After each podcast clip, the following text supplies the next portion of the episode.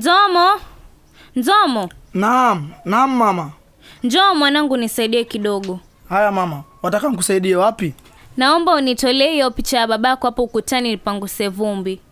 Sawa mama, wacha niitoe ukutani nikupe. Hii picha ya babako inanikumbusha mbali sana mwanangu. Aa, kweli mama, inakumbusha wapi? Hii picha inanikumbusha enzi ambazo babako alikuwa mwanasoka shupavu sana hapa katika mkoa wetu. Hapa alikuwa anapokea tuzo kutoka kwa mkuu wa wilaya. Timu ya soka ya shule yake ilikuwa imeshinda ubingwa wa mkoa mwanangu, na ilikuwa nafasi ya kuwakilisha mkoa katika kiwango cha taifa. Mama na mwanawe mumeanza kunisengenya naona leo eh? Aa, wapi baba Nzomo, nilikuwa namweleza mwana wetu jinsi ulikuwa msakataji soka mashuhuri sana hapa wilayani. Hakuna aliyekushinda kwa chenga zako na maudhi uwanjani. Hmm, basi mke wangu sinisifie tu peke yangu.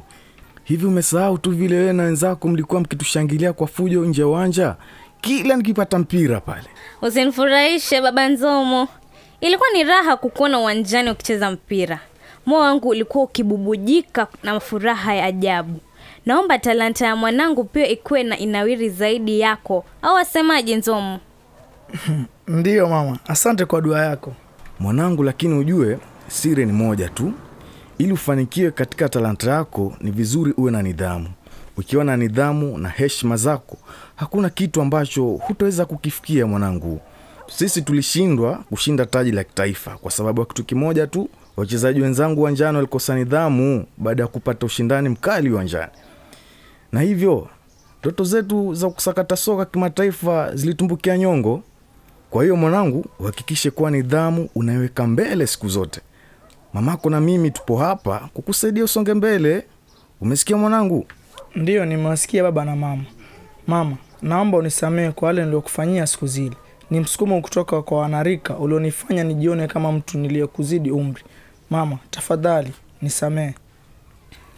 Mwanangu, usijali, yaliyopita si ndwele, tugange yajayo. Haya, nirudishie picha ya babako hapo ukutani. Haya, asante mama. Wacha nirudishe picha ukutani. Irudishe vizuri, usije ukaivunja. Sawa mama, niko makini. Mamake, sioni mlio wa gari. Ndiyo baba Nzomo.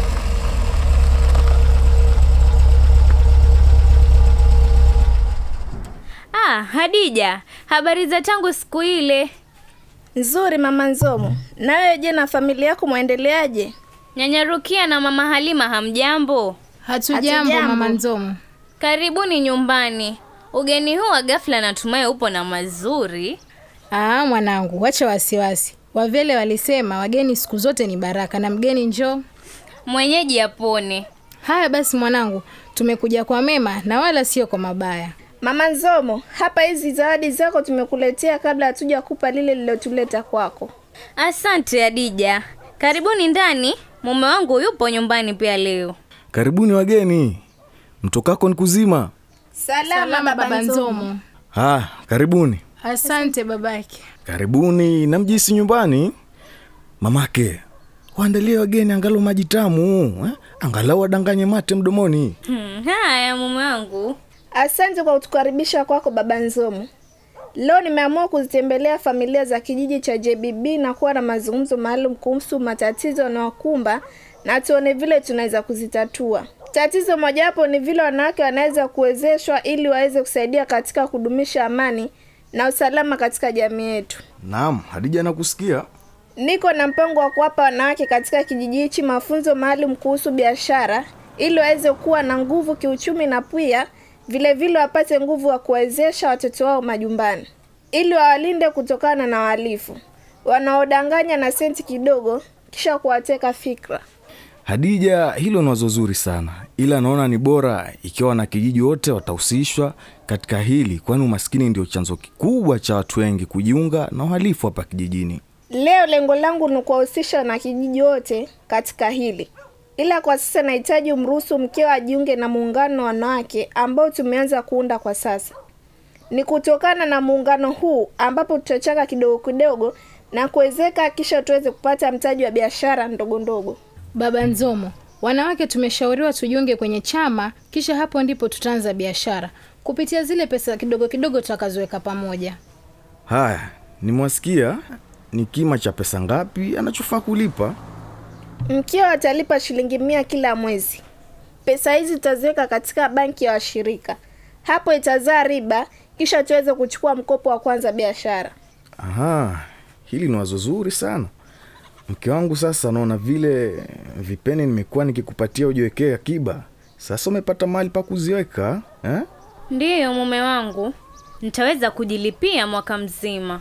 Yaani una maana umekuwa ukimpa mkeo pesa za kuweka akiba? Ndiyo mama, kuna leo na kuna kesho, na mke wangu ndio benki yangu ya pili. Hmm. Hongera mwanangu, miaka yote nimeishi na Athmani, hata siku moja hajanipa shilingi nimwekee. Heri ningezaliwa wakati wako, ningekuwa nimenawiri kifedha mwanangu. Hey, mama kocheshi wacha tu. Haya, wacha niende nifululize kwa mwenzangu hapo ofisini kwa chifu. Sawa sawa, wacha tuzidi kuwa na mazungumzo na mkeo.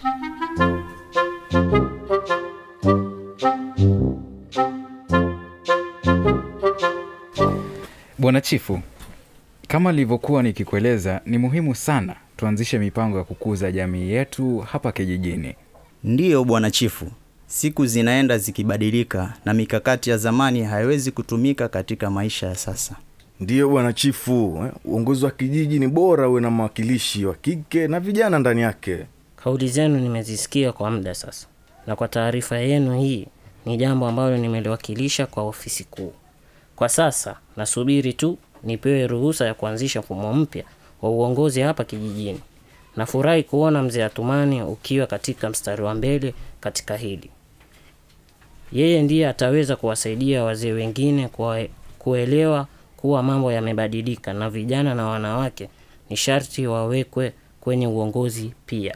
Kando na hilo, hivi itakuwaje ikiwa hapa kijijini tutaanzisha chama cha ushirika ili tuweze kupata kujiinua kifedha?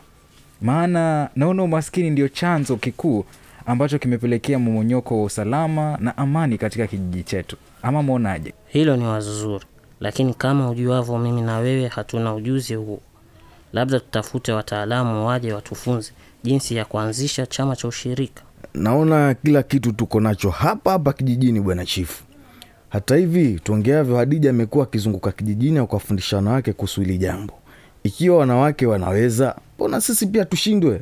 Nakumbuka enzi za nyuma vyama vya ushirika vilikuwa vikisaidia pakubwa sana katika kijiji jirani, na kwa sasa wao wamesonga mbele ajabu kiuchumi, na hakuna siku hata moja tumesikia vijana wao wamenunuliwa na wahalifu. Naona ni bora huyu Hadija asifungulie wanawake chama hichi, bali iwe chama kijiji kizima, au wasemaje, bwana chifu? Hapo nakubaliana na wewe.